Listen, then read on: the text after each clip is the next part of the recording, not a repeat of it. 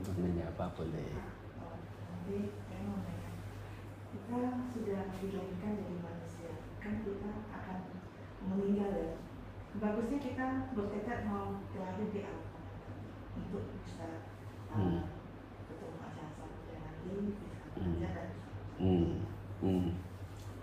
Bagusnya adalah uh, bertekad untuk tidak terlahir lagi. Ajaran Sang Buddha sudah ada. Kita sebagai manusia punya potensi untuk mengerti Dharma. Belum tentu ajaran Sang Buddha ada, kita terlahir menjadi manusia. Kita terlahir menjadi manusia belum tentu ada atau bertemu dengan ajaran Sang Buddha.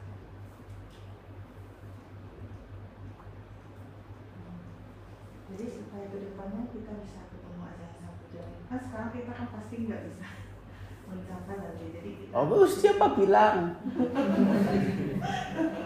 Itu termasuk pesimistis. Hmm, pesimistis.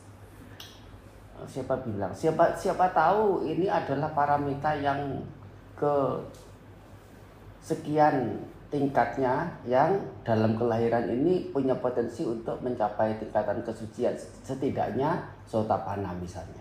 Siapa tahu? Ya dah, kita bayangan kita itu kita itu masih jauh terus. Ya. Nah, kan kita tidak tahu kehidupan yang lampau kita sudah mengumpulkan berapa banyak. Betul nggak? Tahu nggak? Nggak tahu kan ya. Uh, prasangka kita gitu baru kehidupan ini, ya tahu, e, mengerti ajaran Sang Buddha. Siapa tahu kelahiran lampaunya itu sudah tertimbun sekian banyak kebajikan-kebajikan yang mengarah pada pencerahan. Hmm. Jadi jangan sampai punya pemikiran pesimis. Ya, apa namanya? Dengan mengerti empat kebenaran ariya dengan sebaiknya, dengan semestinya begitu. Enggak jauh dari tingkatan kesucian. Itu aja. Sang Buddha tidak mengajarkan banyak. Hmm. Sang Buddha tidak mengajarkan banyak. Mengajarkan empat kebenaran ariya. Empat kebenaran mulia.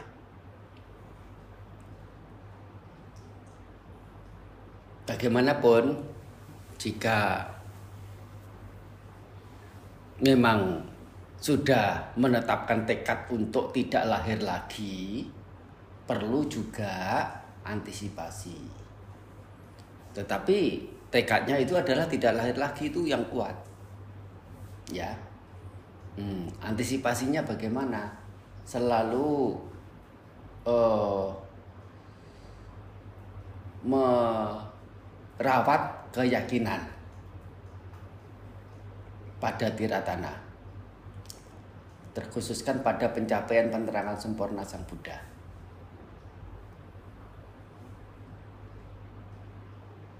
Dan selalu punya pengingatan pada Dharma. Punya pengingatan pada Dharma itu apa? Pokok-pokok Dharma yang diajarkan. Salah satunya disebutkan tadi, empat kebenaran ariya. Diingat, sering-sering diingat, sering-sering dikenang.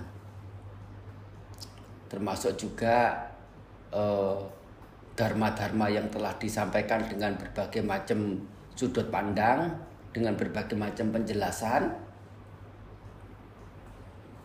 itu bisa diketahui sekaligus mengerti penjelasannya juga. Dan berapa banyak relatif. dua tiga suta boleh, sepuluh boleh, hmm, dua puluh tujuh juga boleh, ya. Tapi ya itu, apa namanya, uh, memang perlu konsentrasi, perlu kepedulian perlu perhatian dengan bisa mengingat ajaran Sang Buddha. Soalnya yang pertama harus menghafal. Menghafal itu bukan hal yang mudah. Dan itu pun masih lebih jauh lebih mudah dibandingkan dengan merawat apa yang sudah dihafalkan itu. Ah, hafal sih hafal. Menghafal pertama kali gitu ya, gue hafal satu dua hari, satu minggu masih mungkin. Tapi setelah tiga bulan, apalagi dua tahun tiga tahun udah hilang. Nah, sayang. Waktu yang dipakai untuk waktu starting itu mengingat itu menghafal itu jauh lebih lama daripada mengingat. Tapi malas mengingat. Kalau rajin mengingat gitu ya, starting itu mungkin perlu tiga hari. Uh, mengingat itu perlu hanya lima belas menit. Tapi harus sering-sering. Kalau sudah lancar hanya lima belas menit. Waktu mengingatnya itu sampai tiga hari. Pertama kali waktu menghafal. Nah, tapi ya yang lima belas menit ini bagaimana bisa rajin dilakukan. Itu mengingat dharma satu, merawat keyakinan satu lagi. Itu tiga hal itu yang setidaknya itu tidak membuat terlahir di alam sengsara. Dengan dua hal ini saja, meskipun belum mencapai tingkatan sotapanna. Tapi untuk bertemu dengan ajaran Sang Buddha, ya itu tergantung pada kekuatan tekadnya. Dan kalaupun tekadnya kuat, tidak ada jaminan, tidak ada yang menjamin juga akan ketemu dengan sama Sang Buddha, ketemu dengan orang suci yang bisa membimbing pada kepadaman penderitaan. Jangan pikir kita ya nyantai-nyantai, nanti sudah ada jalurnya sendiri untuk mencapai nibbana dengan nanti ketemu ajaran Buddha ini itu dan sebagainya. Nggak ada penjamin, nggak ada yang menjamin juga, nggak ada jaminan. Ibarat mendayung perahu seorang diri di tengah samudera tanpa lihat pantai seberang di sisi manapun, tidak kelihatan pantainya.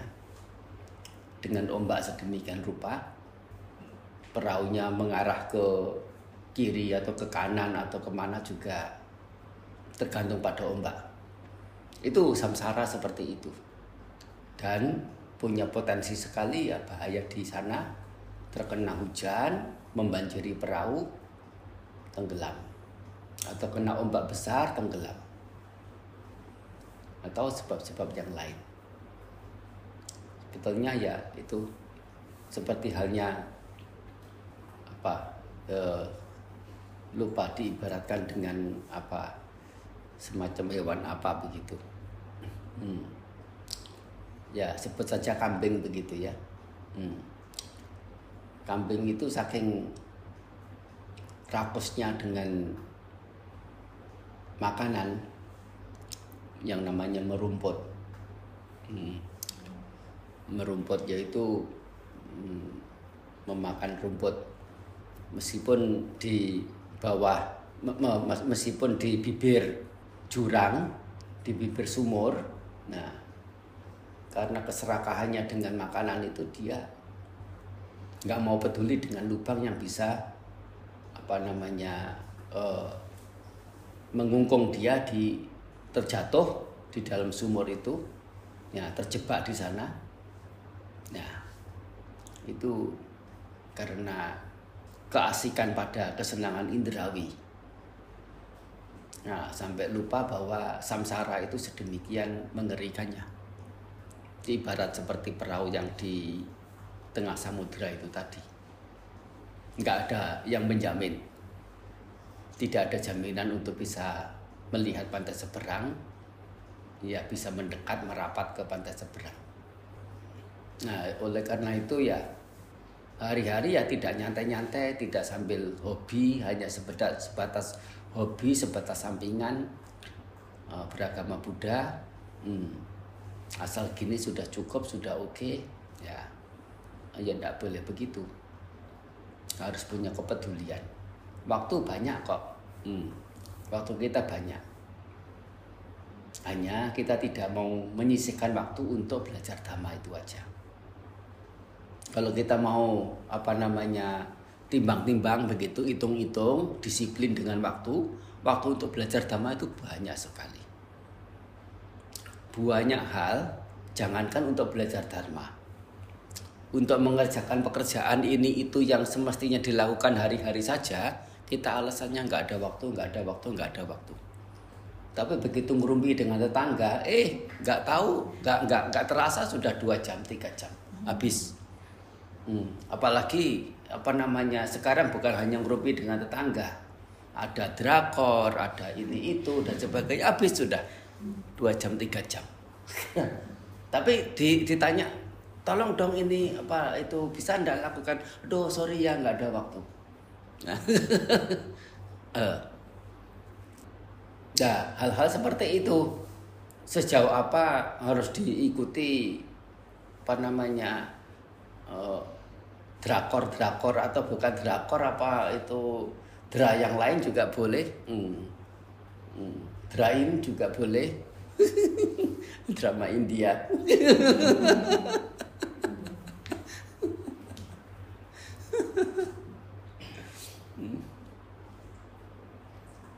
Ya itu apa namanya intensitas kita berlatih kepedulian pe, pe, pe, apa Penyiap, apa, eh, penyediaan waktu, peng, pengalokasian waktu dengan apa namanya ini memper, memperhatikan hal-hal apa harian yang rutinitas dilakukan, tetapi setelah disadari oh ternyata kurang berguna, ya sudah dipotong, setidaknya dikurangi.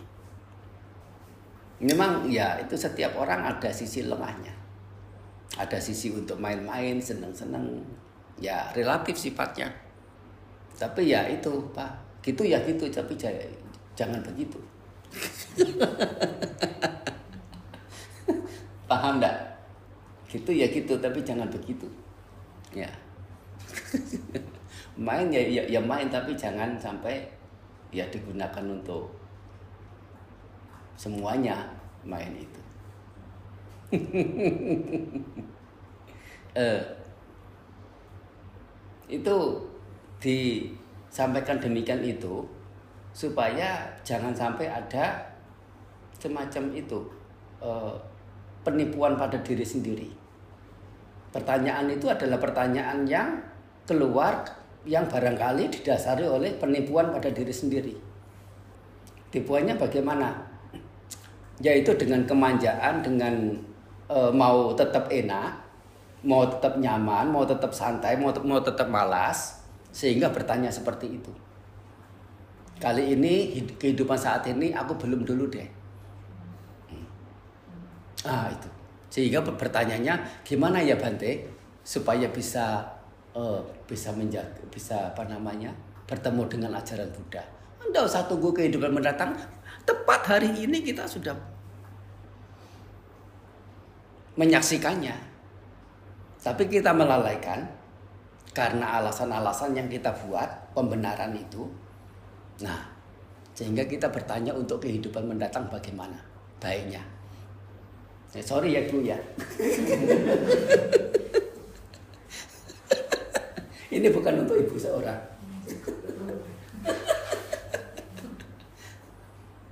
Untuk semuanya. Termasuk untuk yang ngomong.